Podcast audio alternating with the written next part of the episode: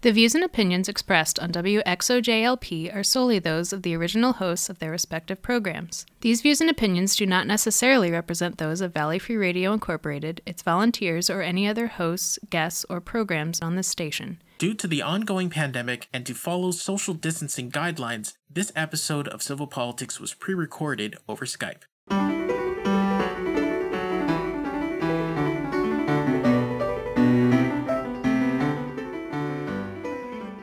Hello, and welcome to Civil Politics here on Valley Free Radio, WXOJLP 103.3 FM out of Northampton, Massachusetts. I'm Michael Dow, your host tonight, and I'm joined by Sue Timberlake. Hey there. And uh, intermittently by Genre Roberts. Uh, there's some technical issues on his end, so uh, uh, he may be cutting in and out, but hopefully we'll at least hear from him briefly. So uh, we've got a lot to talk about tonight, Ugh, as is the norm for 2020. But uh, in particular, we're going to talk about the uh, the two questions on the ballot uh, here in Massachusetts, the statewide ballot question. Um, and uh, yeah, we'll tell you what to do, and then you will, of course, go out and follow in lockstep with our divine pronouncements. Um, but before we get to that, uh, I do just want to mention that uh, we we still still love to hear from our listeners, and uh, we would love to do it more here during our our quarantine sojourn here. So uh, you can get in touch with us in a few different ways. Email is civilpoliticsradio at valleyfreeradio.org. Uh, Facebook.com slash civilpoliticsradio is our community there. At civilpoliticsfm is how you tweet at us. And we do also have our own uh, uh, special dedicated website, which is quite simply civilpoliticsradio.com. And that's got recordings of previous episodes of the show, uh, links to things we talk about, and a few supplemental episodes. And uh, we actually had a really good discussion with Greg Bennett from uh, the uh, Yes on Two question. Spoiler, that's kind of where I'm going with that. But anyway, um, from uh, from uh, talking about ballot question two. And uh, that interview actually went like half an hour, so we probably will, won't be using the whole thing here on the show. But uh, the, if we do, there will be a supplemental episode to to listen to the whole thing. So, so thank you uh, to Greg for joining us. So uh, and we asked him a lot of questions, so people should listen to the supplemental because we asked some pretty you know, in depth questions if you have further questions. So. Yeah, you asked some good questions about uh, the nitty gritty of like logistics and expense and, you know, uh, keeping things secure. Caucuses. So, yeah, yeah, caucuses. So, so uh, yeah, so um, all right. So Sue, uh, ballot questions. Uh, yes. Question one is about uh, an expansion, not the creation, but the expansion of the right to repair uh, one's own uh, automobile here in Massachusetts. Um, actually, one thing I forgot to check: does it only apply to automobiles? It doesn't apply to like you know cell phones or VCRs or whatever nope. else, right?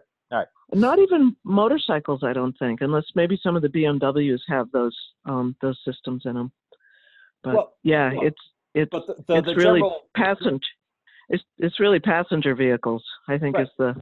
But the general right to repair law that's already on the books that emerged oh, from yes. the ballot initiative that already covers all kinds of motor vehicles here in the state. Yes. Yeah. Right. Okay. And it was passed, I think, in 2012, and I'm so glad you mentioned it yeah. because it's sort of interesting that campaigns are very, uh, well, at least the one to say no is is very misleading sometimes. Yeah, I thought so too. Um, so, so Sue, uh, I'm I, I'm uh, the kind of nerd who just drives cars and doesn't actually care about how they work. You, I mean, you know, you've worked in engine repair shops, so I mean, can you run this down at least briefly? What the heck this this ballot measure is going to do? Yeah, it's it's sort of interesting because I had to reread the ballot question and talk to people to really understand it. But it it really is just making it in a more standard format, open source, which I think um, John has some opinions on that. Um, open source, and it's also making it so that it's uh, wirelessly transmitted, which is new because right now you have to plug a device in and you have to have the right scan tool to read it. So shops do already have the ability to get some of the data, but it's so proprietary, and every year it gets more proprietary. So it's sort of like having an Apple computer where you can't write an application for it because you don't have the secret password. So you know, it's it's actually an interesting law because it just sort of standardizes the format and makes it available, but also makes it available wirelessly, so that you don't have to actually touch the car to get the data.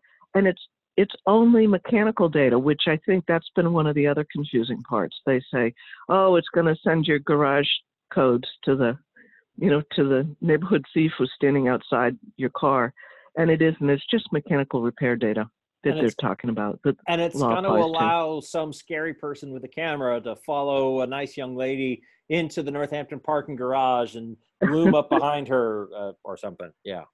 You saw that ad. Yeah. Oh, yeah. I, yeah, they've well, the dealerships have spent millions because they do do really interesting proprietary things. I mean, there is some part of it that entrepreneurial part that has to do with what the dealerships do, but it's sort of like medicine and research and vaccines if it's all proprietary, then the whole system doesn't move ahead as fast because everybody's busy keeping their secrets. They, and they don't tell anybody else they discovered that there's a really good good way to burn less gas per mile. So it's kind of a funny. There's a tension there, um, and and um, but I'm I'm in I'm in favor. I'm totally in favor. I love the little um, the little mechanics, you know, in their in their gas stations that can fix things that you can't believe they can fix because they really understand how cars work instead of somebody who's just changing out circuit boards and doesn't really love cars. So you know it's a it's a funny time. We're going to lose all these little shops unless we make sure they're they're brought along with us so. And some of them are big shops too i should say. And john you actually you had a really good point. Yeah because it's transmitting raw information it will create uh, a a small cottage industry of of different Standards, apps yep. of different apps yep. that people can use that can people can can use that data for for many many different things like not just repair but for engine tuning for um, just uh, constant data being streamed to to a device in the car uh, because it's raw data that means that it can be manipulated and organized uh, and applied to a myriad of things that Sweet. Can be that that can be endlessly useful. So in the coming like next decade, once app developers, once um, mobile technology developers, once the car developers even get a hold of this and see what actual data can be uh, gleaned from it and especially if you combine the mechanical data with other data that might be on your phone as well like combining it with maps with map apps or or other apps then you could have a uh like any sort of date like uh app data manipulation and it could be even um, just for fun, like just for gearheads, uh, yep. and just for people that just want to know more about cars or something like that. This could be a a groundswell. yep. Of really um, the open open source. Yeah, really helps with that. Anytime there's open source, anytime there's open source information of of data, then that leads to a positive result.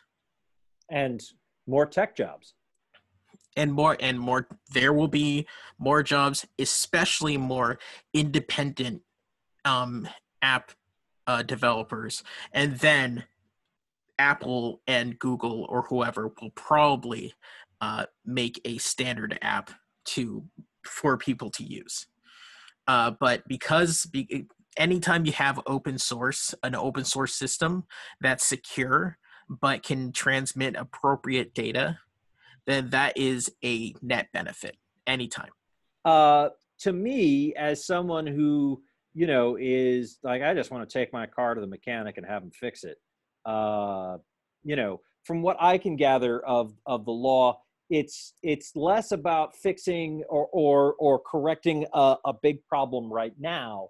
It's it's heading off at the pass uh, stuff that uh, a way that the uh, the the the data of uh, the way that data is is generated and processed and, and shared and whatnot uh, by our, our our cars uh, going forward could wind up shutting out uh, local shops, like you said. Like like it's not that yeah. they're being shut out right now, but you know, in ten years, getting could, harder. Right. It it could it could become insurmountable in ten years. And so the the measure doesn't do anything to the cars that currently exist. It just says that cars for the 2022 model year uh, will yep. have to be uh, compliant with these codes or, or with this regulation. So yeah, and it's and it's a good one because right now what happens to a lot of the mechanics that I know is they have a scan tool and it does this, this, and this, but it can't do those. Yeah. And then you need a special one for the new models of Toyota, and you need a da da da, and you make have to make sure you get the update because it doesn't work, you know, the minute you pass in. So it's it's it's it's almost like, you know, it's a way to keep um, it's called price discrimination. But you know, if all these shops can fix your your your alternator, then they can get the thing that says that it's your alternator, your battery, or your um, your um, rectifier. Then they'll compete with each other, and they'll they'll keep the prices lower. Whereas if there's only one shop for 200 miles that can do it, because they're the dealer, you're going to pay full freight every time. In fact, you're going to pay full freight plus some. So, yeah, it's really a question of, you know, America likes competition. We like to compete.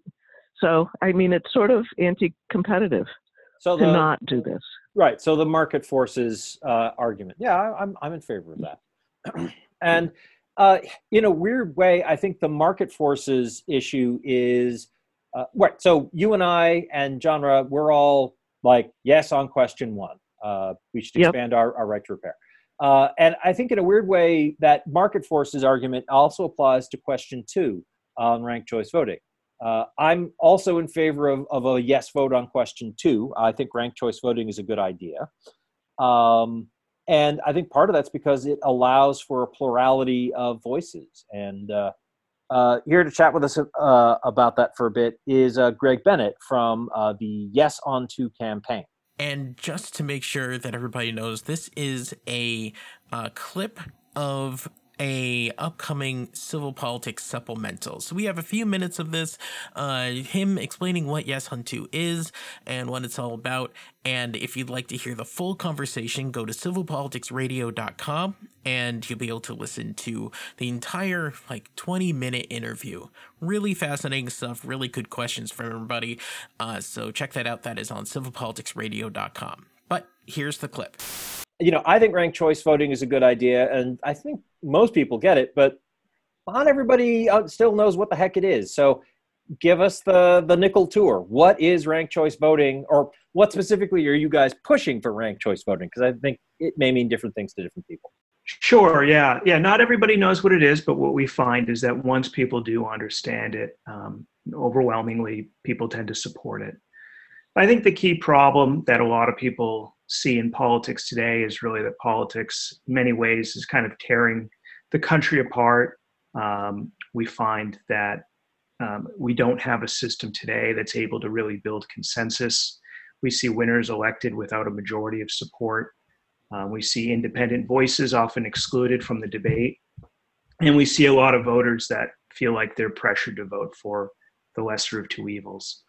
And ranked choice voting is really a simple change that helps us address those problems. Uh, in most elections today, you're limited to making one choice. Uh, under ranked choice voting, you can still vote for one person as you would today, but you also have the option of uh, ranking your backup choices, your second choice, your third choice, and so on. And what that means is that if your first choice doesn't have uh, the support to win, that your vote will count instantly towards uh, your next choice instead. And that solves this perennial problem in elections day of vote splitting and spoiler candidates. And, you know, those problems mean that candidates are forced to drop out of races. People are pressured to vote for the lesser of two evils. Um, people are afraid of, of just voting their conscience and what they want. It also makes politics very negative because it becomes these very us versus them zero sum game. So, Sue, final thoughts. You're uh, you're you're saying thumbs up on questions one and two. Vote for both of them. Yep, yep. I like them both. Yeah, me too. Sort of scary. We're all in agreement. Must be something wrong. Because the rest of the world is so polarized. well, Well- let me say about question question one. I could I could make the argument that my my party likes to really get control and extract every ex- extra nickel they can out of things. So, but you know, it's different when it's our own pocketbook. So, yes on one. Yeah. And the tactics and the tactics in question two, you know, bullet voting and running somebody of the same sort of vintage to split the vote so your candidate wins even though they only got 20%. I mean, all that. Well, that's how Trump won, right? There were Yeah. 15 candidates and he was, you know, he was the guy that people recognized from TV. Sort Yeah. of like Arnold Schwarzenegger in California. Yeah, yeah, no kidding. No kidding. Yeah. So I, Um, you know, if the if the if the if the rules are the rules, then I believe you should use every tactic at your disposal. But in this case, we could get rid of some of these tactics. So Yes, uh, and I I think we'd all have a better. Uh, I think we'd have a better society uh, to to do that. So if we did that, so yes, um, yeah, and I, I think the reason why you, you and I and and and John are kind of on the same page here is because we have different uh, perspectives and interests, but we do have you know some ultimate shared values that we are trying to well promote uh, civility and allow people to have uh, more latitude in their lives. You know, I mean, uh, well, that's a good point. Yeah, yeah, yeah. I mean, like I was just I was you and I I, was thinking it argue just- about like how how government should spend money to uh, empower people in their lives and which programs actually do that better. But in the end, you and I are both like people should have more choices in their lives and they should have security and prosperity. Like that is that is a good use of public time and money. How do we do that? And I think I and think then the arguments come in because not everybody like there are people out there who are like no uh, government's there to keep keep your rights off my whatever and so that means i'm not wearing a mask and covid for everybody woohoo well, and you know I can go very self-interested. It's going to cost me less to get my car repaired if question one passes. So you know there is that enlightened self-interest component to this. So right well and I, I i'm less concerned about that and i'm less less interested in what's going on with the options with my car but i like cheaper car repair so that's good so but there are many other things we got to talk about here, and we've got a few minutes left in our here in our opening segment. So, uh, yeah, do you want to take at least a few minutes right now to uh, uh, mark the passing of the great and uh, uh, uh, polarizing figure of Ruth Bader Ginsburg? Yeah, she she was something. She was something, and I thought she was going to hold on until January. I'm sure she was really disappointed because she was she was very strategic and smart in her thinking, and she knew darn well what was going to happen if she passed away while this president was still in office. So Yeah. didn't she dictate? I think she dictated something to her granddaughter or something about that. But, Oh, I didn't Um, hear that. She may well have. yeah, it was something like it was her strong, not preference, fervent preference that um that the that the um the seat wouldn't be filled the supreme court justice seat is what we're talking about um wouldn't be filled until um after the next president was installed whoever it was. Yeah. and um it's you know it's i mean this is we could go on forever about this and what my party did last time to um obama's choice. I mean i just find that almost yeah i found it almost treasonous that they did that but it was within the rules. They were able to do it and it just you know sometimes just because you can i don't think you should because i think it's really polarized the country. I, I agree. it's, I- too bad. The the there's no law that says you can't have a dog play basketball as they say.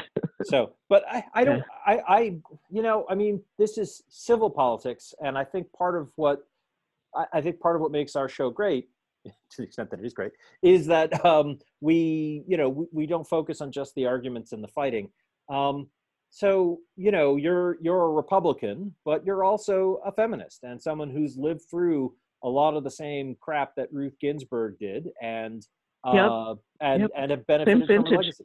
So what do you see looking back like what do you what are, what do you want to single out or, or shout or, or, or celebrate about her life and accomplishments oh boy there's so many. And sandra day o'connor before her hmm. who also was like first in her class at stanford and couldn't get a, a law job getting when they graduated. Um, in fact sandra day o'connor they made her sit in the secretarial pool her first um, her first law job. They wouldn't let her sit with the rest of the uh, new lawyers at the law firm she went to. Huh. So the one for Ruth Bader Ginsburg that really gets me, and I think it shows her strategy. I mean, she had a great sense of humor too, and loved opera, and just is so great on many, many different um, perspectives.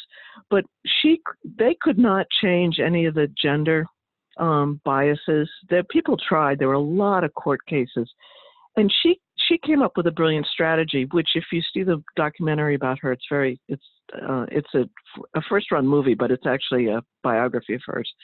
Um, she instead of saying, "Look at this woman, she's being discriminated against," they found a fellow who I think he couldn't get his pension or he couldn't he couldn't get something because he was a stay at home dad and he was discriminated against in reverse by the very same law that discriminates against women. So that was the court case they took all the way to the Supreme Court. And it was because it was a guy who was being discriminated against, it, people were more receptive to it. You know, it was very interesting because it basically educated people in the process. And to pick that case, which is one of the first cases, I forget where she, I think she was in, um, she was teaching and at the same time was like a consultant to a law firm.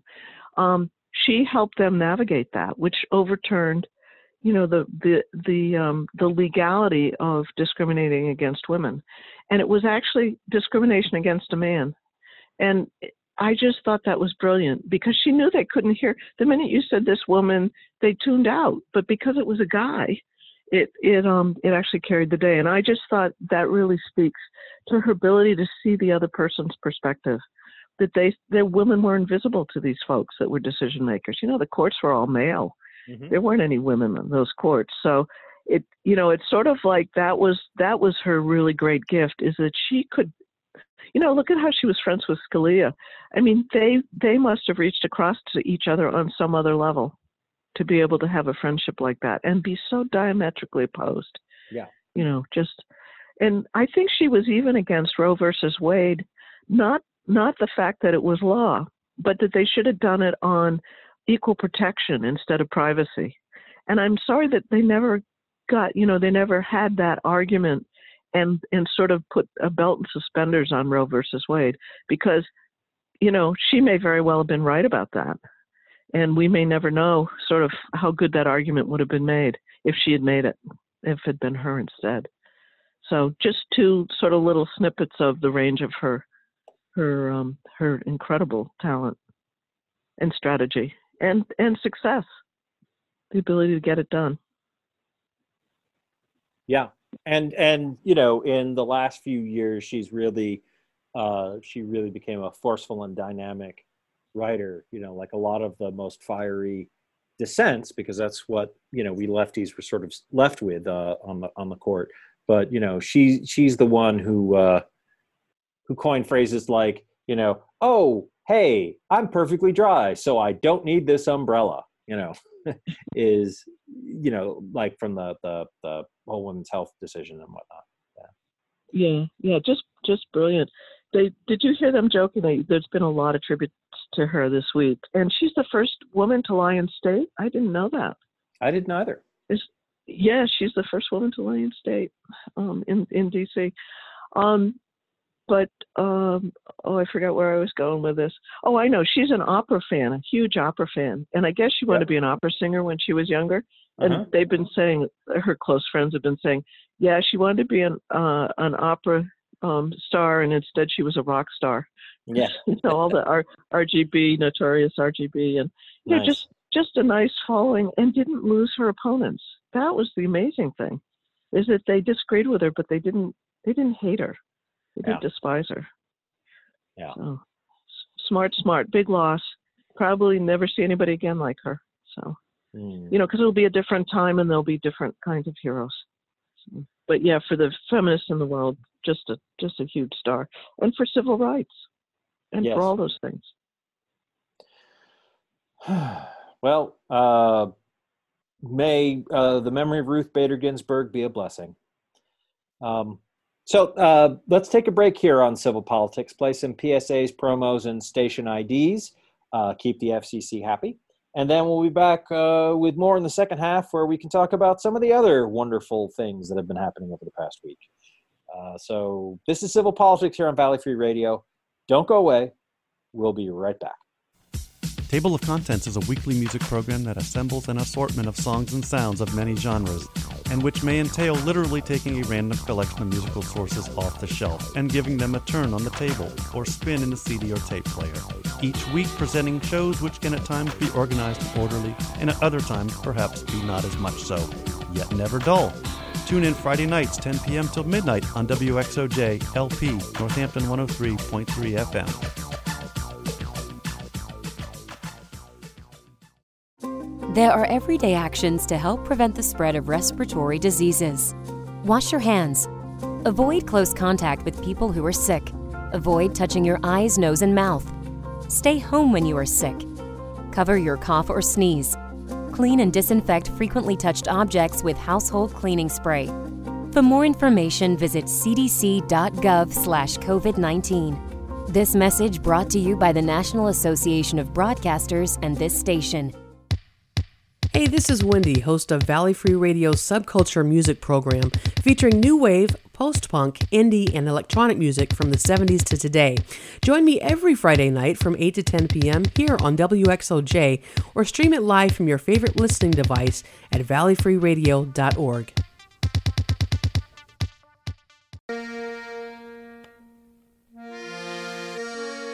The Forbes Library staff would like to remind you of the incredible resource that you have in your local public library.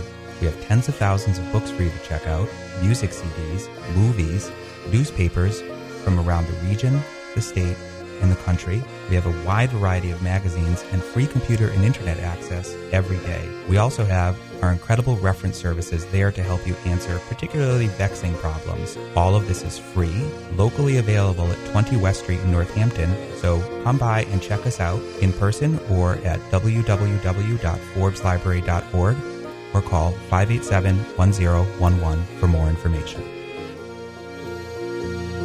Science is real from the Join me for Evidence Based Radio, Friday nights from 6 to 7 p.m. to learn more about science and skepticism.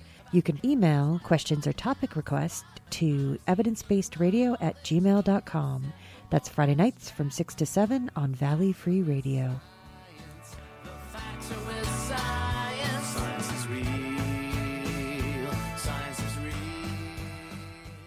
And we're back with Civil Politics here on Valley Free Radio, WXOJLP 103.3 FM out of Northampton, Massachusetts.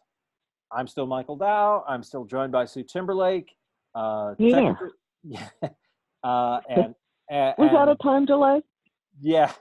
And uh, I think technical issues have taken genre out of the mix altogether, but uh, maybe we'll hear from him before the end. And uh, assuming my cat doesn't step on the keyboard again.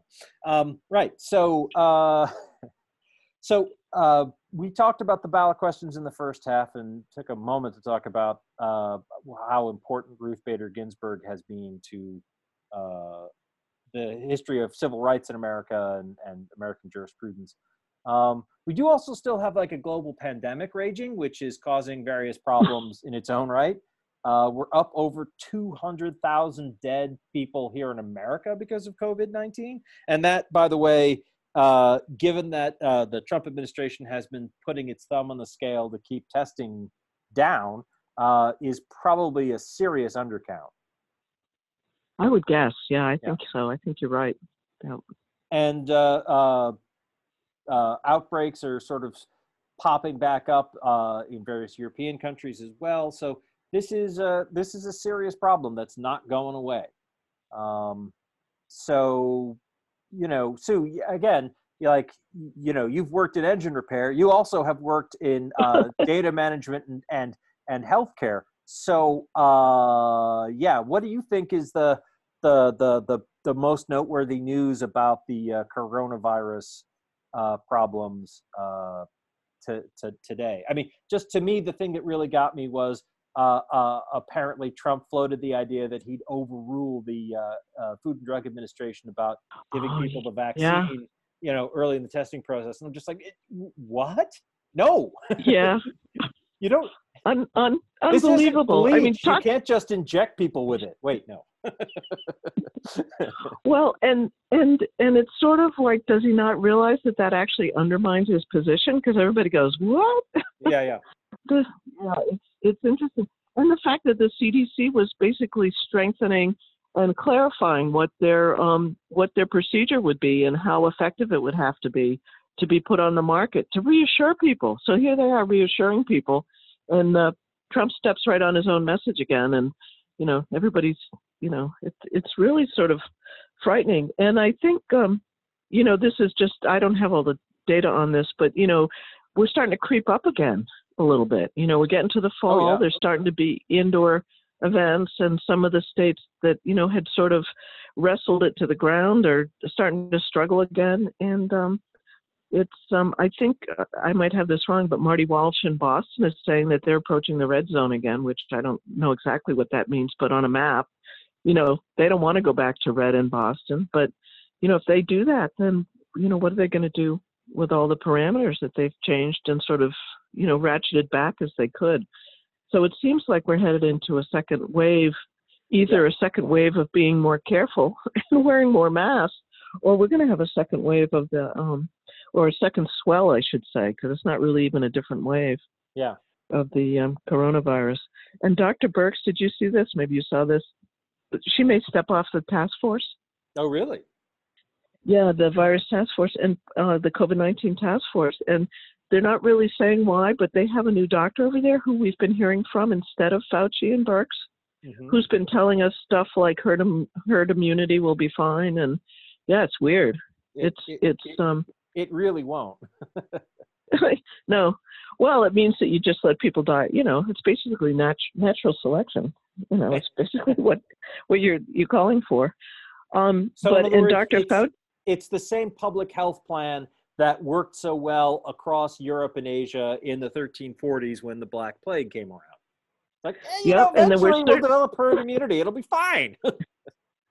and then the, the cities and towns that just put up walls and didn't let anybody in for like two years, and they actually did the best. But yeah, it's Eh, actually, it's- they they sorry sidetrack, but no, they really didn't because it would the the the, the disease was spreading in the vermin population and the rodents.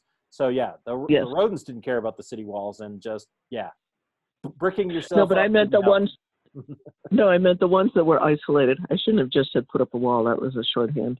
But the the areas that were were isolated and didn't let strangers in, or or you know were far away from any other place. They actually did do. Some of those towns did fine. They have some historical stuff on that. But Yeah. um, so Dr. Fauci was in a Senate hearing, and Rand Paul was saying stuff. Senator Rand Paul, um, the eye doctor. You mean was- uh, Doctor Senator Rand Paul, who who is an actual MD? yeah, eye, do- eye doctor. Yeah. Sure, right. No, I, I mean I'm not like I'm not tooting Yeah, his horn, and- but I'm just like he is in fact a guy who who went to medical school and graduated with a doctorate in medicine, so presumably should Yeah. know something about yeah public- public epidemiology among other things. Yeah. So Well, I'm being a super snob because having worked in healthcare, I know there's a difference between a brain surgeon and a dermatologist. So Well, I was sure. being a little, I was being elitist. Sorry. oh, he's only an And there's some eye really- doctor. Oh, Sorry. And to all No, my no, physician friends, I apologize. that's that's fine. Well, I you know I mean sorry do you you remember how people were like well Dr. Ben Carson he's a he, he was a brain surgeon and and and people are hmm. you know and it's like geez he certainly like doesn't seem to be you know with it the way I'd expect a brain surgeon to be but you know Yeah, yeah. It's it's true, and he really was a brain surgeon. Well, you know, the new guy about what put, you're good at and and you can be really good in some particular discipline but not necessarily you know good at other important things so anyway. Well, you know, there's a new guy at the um, at the FDA. I think he's at the FDA, but he's he's the chair of the virus task force now. He's he's Trump's appointee, and I'm drawing a blank on his name because it's like Adams or something. But people are joking about him because he's a radiologist. it's like, and and he's telling us about vaccines and immunity. Why?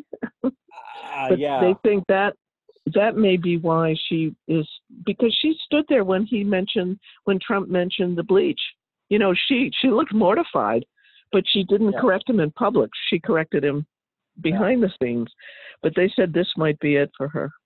This new I- guy that's just making up stuff out of whole cloth. I would not be shocked, you know, because yeah, Yeah, there's a, it's too bad though, because yeah, Well, and what are you going to do? I mean, I I understand the moral dilemma because you're actually giving him oxygen if you're there, and if if Fauci, well, Fauci hasn't said he's leaving, but if Fauci and Birx aren't telling us what to do, I'm not listening to anybody else. I got to say that.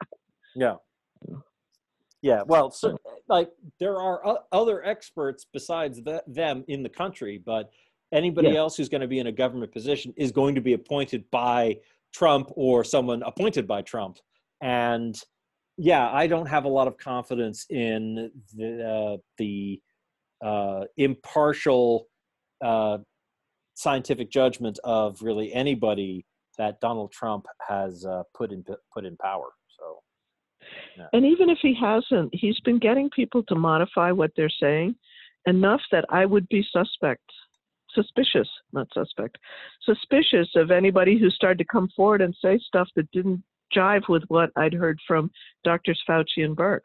right, You know, so even if it was true that they discovered now that it causes, I don't know, heart disease, which actually it does, uh, you know, I wouldn't, I wouldn't believe it at first because I wouldn't know who they were, and I would be a little suspicious of them. So they're doing great damage, and the CDC just changed their guidelines for how they're going to do an emergency authorization for vaccine, and um, it's very interesting. They changed it to tougher, Yeah. much tougher.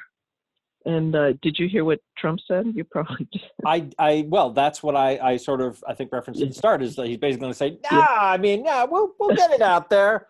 You know, just roll up your sleeve, it'll be fine. yeah, I'm going to overrule the CDC is sort of the the position he took. Yeah, it's it's. I mean, talk about undermining your your uh, your position. So, it it's really interesting. And uh, I think Baker just changed some of the rules. Uh, signed Governor it Charlie today or Baker. yesterday. Yeah. Charlie Baker. Yeah, here in Massachusetts. And that that's interesting because they're allowing bars to open. You know, with no food you can actually have the bar open now, but you can't stand at the bar. You have to sit down, and the seats have to be six feet apart or something like that, or have the plexiglass in between the stations. Yeah. So, and parties of 10 are okay. That used to be six, and that's starting, um, well, it's Monday. I don't know what that is, almost the end of September. So, is that the 26th or 7th?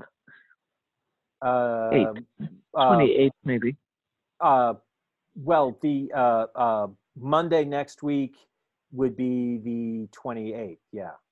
of September. Yeah. so that's when they go into effect. So that's new. That's statewide. And, uh, you know, we'll see how people do with that, especially if we're all watching to see that we don't get a second swell here. Well, and that's But a I- that's a I- that's a particular concern that's hitting me where I live because, as I mentioned on this show, I'm involved with a, uh, some friends of mine and I are are are still struggling to open a uh, you know a restaurant uh, like a like a, a, a gaming cafe that will serve food and beverages and the idea is people come in and sit down and play games and buy them from us and so forth um, and uh, that business model is certainly heavily challenged by our current crisis. Yeah, I was going to say, interesting timing. You, you know, but if Yeah, you yeah. can make it through this, you'll probably be in great shape. But what a what a what a kick in the teeth! oh, for you know, sure. we've been doing this since March. Yeah, and sure. it's now And- and- September. and it's not going to stop anytime soon. Uh, in part because, uh, well, but in in part it's not going to stop soon because of you know recklessness. Uh, and uh, so one of the things we're talking about is uh, you know exactly how safe is it to have you know a group of 10 sitting there and and you know we put up plexiglass shields like you know between booths how much does that actually help? How much does that Yeah. actually protect people? And uh, one of my uh, partners was pointing out that studies out of the UK, uh, you know, like they opened pubs and whatnot uh, a couple of months ago, I guess, and they're they're having a a, a a resurgence in the UK, uh, and it's apparently linked to people going out to the pubs and and having a few drinks, and uh, being in that enclosed environment uh, without masks because they're they're they're they're putting you know booze in their mouth holes, you know. so I thought that uh, was a pie hole. Isn't that a pie hole? pie hole. It kidding. is. Yes. Sorry. I I I, I don't. I'm not so good with technical jargon.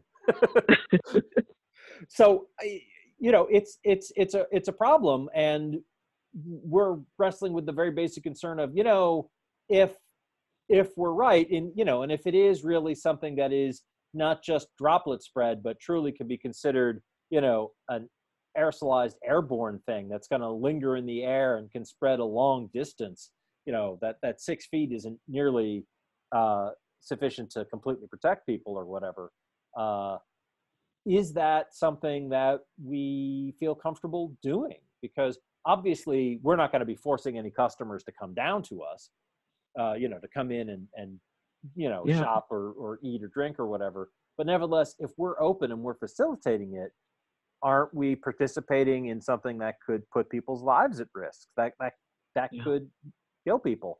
And i i don't want to do that uh you know and at the same time i'm like you know we're not telling people what to do. It's not our responsibility to you know uh uh fix all the problems. And uh you know uh I, I i don't feel terrible about the idea of listening to public health authorities. But uh on the other hand they you know there's other pressures on governor baker uh you know from constituents and from business interests you know and also like he you know and not to make this into some kind of stupid partisan thing again but you know like he is a republican and and i'm sure he's getting stuff from uh his fellow party members because you know there's a contingent of the republican party that are you know they're the kind of people who went to the the motorcycle rally in sturgis and were like yeah let's all spread coronavirus everywhere because who cares and it's not real or something Yeah. you know Or I'm we'll- I'm invincible. Yeah. and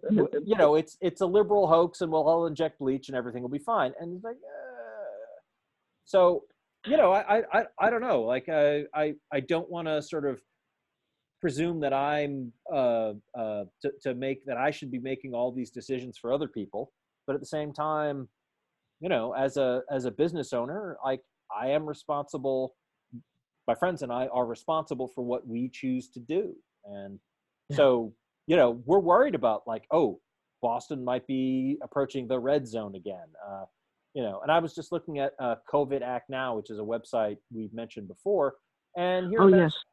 Yeah and here in massachusetts uh, you know uh, we have enough contract tracers um, and the positive test rate indicates we're doing a good job. But like our infection rate is still over one. So covid is still spreading. Not it's spreading you know slowly 1.07 but it means it's still spreading. It's not under control. And we're And a cou- couple of good events could probably escalate that. Some uh, right. And we're expanding Mm. that you know? And uh uh and you know my new business is in holyoke and you know uh holyoke uh well you know holyoke had the the the uh, soldiers home and whatnot you know like uh yeah. like there's already been like a lot of cases in holyoke and uh, uh i'm worried that we could i don't i don't want to add to that pile of grief for the community so it's Well- a it's a thing where we're thinking about it very carefully Yeah, there's a couple of things. There's some new articles which I after we get off the show, I'll have to remember to send to you.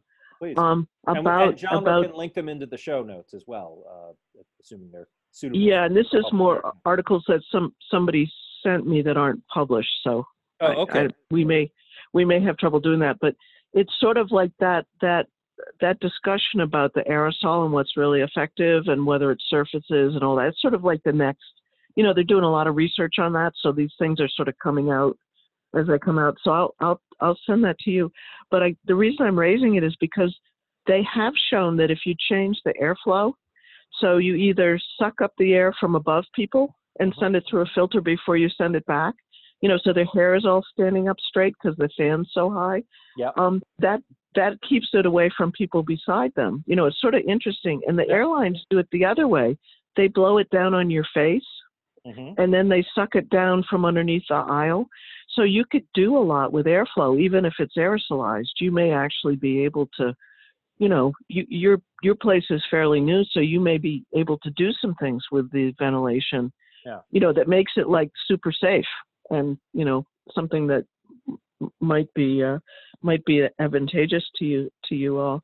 Um, the other I've thing is sort of the idea about putting in, trying to put in some like you know UV grow lights kind of thing. Like not that we're you know Yep. growing hash or anything because we're not, but you know ultraviolet light does kill viruses. So you know like if Yep. if some of the lights in there pretty- do that, then uh, maybe it would be safer. I don't know.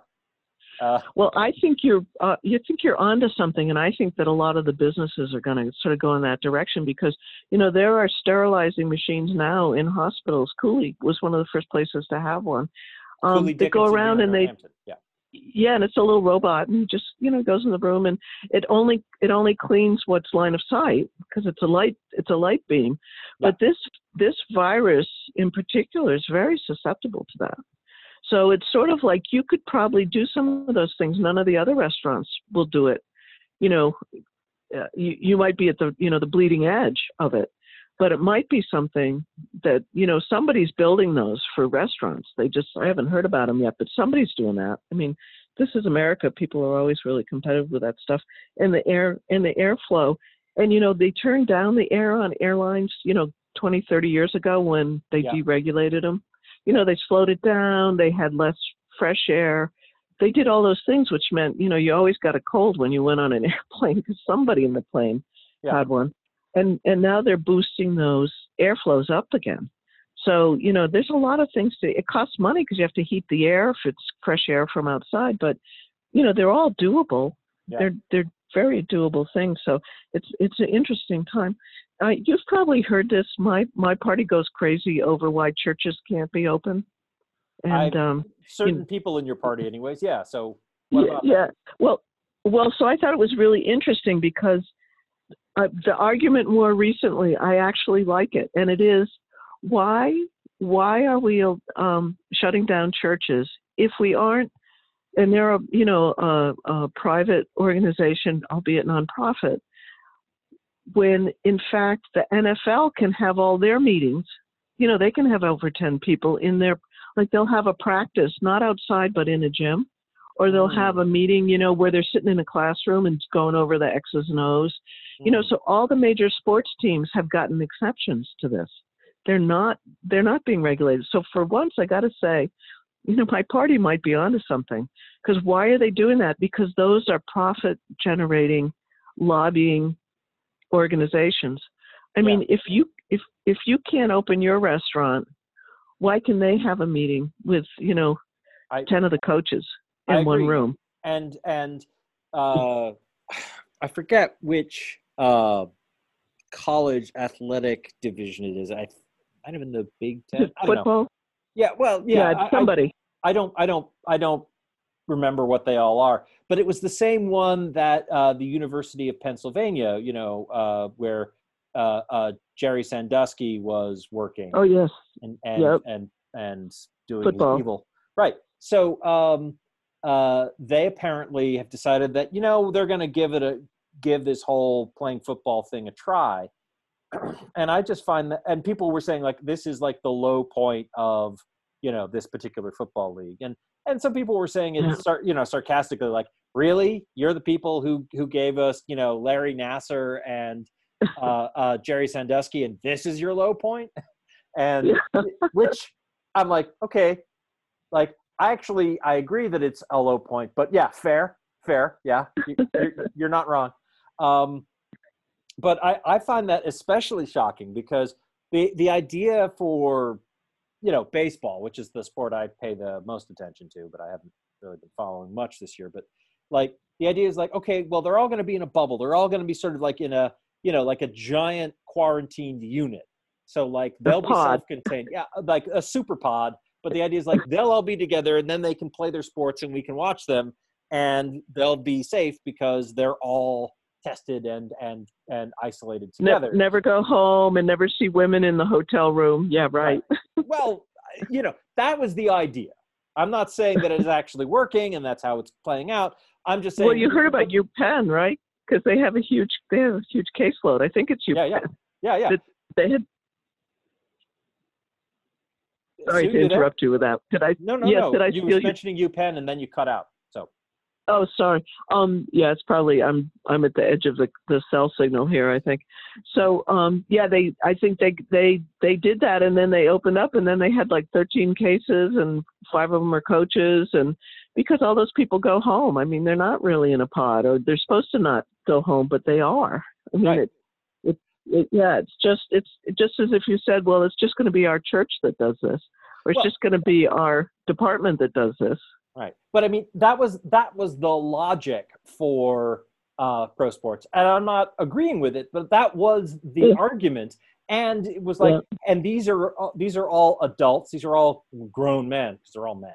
Uh, if they're all Yeah. adults, and they're all getting paid a crap load of money. So if they want to take this risk to to you know play these sports and get that money, okay, you know, I mean, like at some point you got to let people do what they're going to do.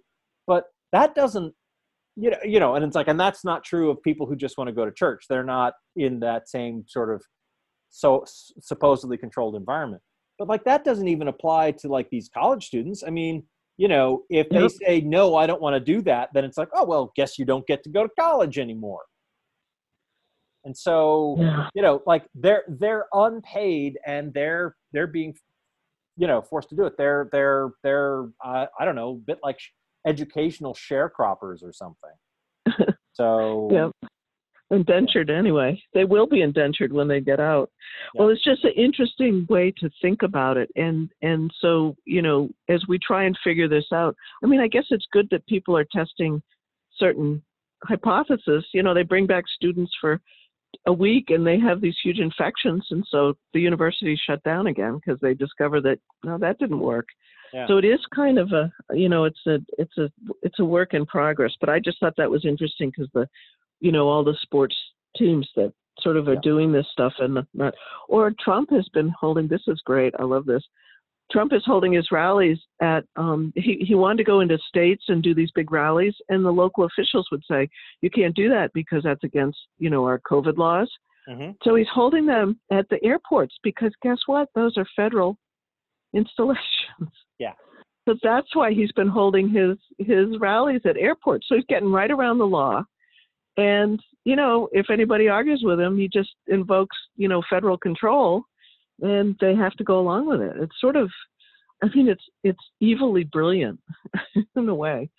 And you know, Biden Biden you know has has a rally with 10 people spaced out and some people on Zoom. But you know, the the picture of it, I mean, Trump realizes what that looks like.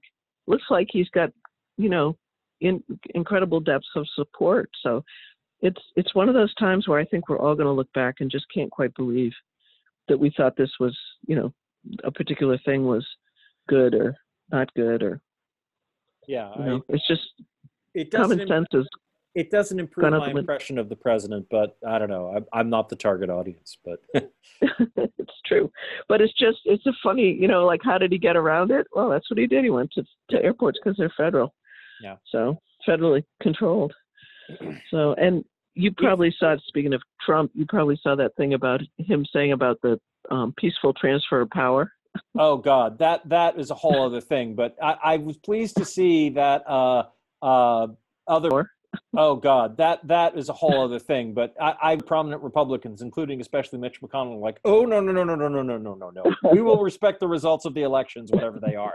And I, I, I know that that that they'll that Mitch McConnell especially will look for any way, shape, or form he can to to to wriggle out of that or to to to stop the counting in ways that will look good or whatever. You know, like I don't, I don't have a lot of faith in him, but he's he's at least willing to, to acknowledge that we have elections and that they that yeah, and that it that, that we do have a free country and yeah. But- yeah, I was reassured by that, but just we just we, a little we bit. have to stop too. oh, so- okay. Yeah, we've reached the end of our time. And so, uh, thank you all for listening to Civil Politics. We'll be back with more next week, maybe talk about the presidential debate and stuff like that. Um, and we've got a great mix of music coming up uh, for you here on Valley Free Radio. Subculture, followed by Table of Contents and OK Asia, uh, which apparently has a great following in Asia. So awesome. Anyway, that'll do it for Civil Politics here on Valley Free Radio. Thanks for listening. Good night. Civil Politics is a member of the Planetside Podcast Network. To learn more, go to planetsidepodcasts.com.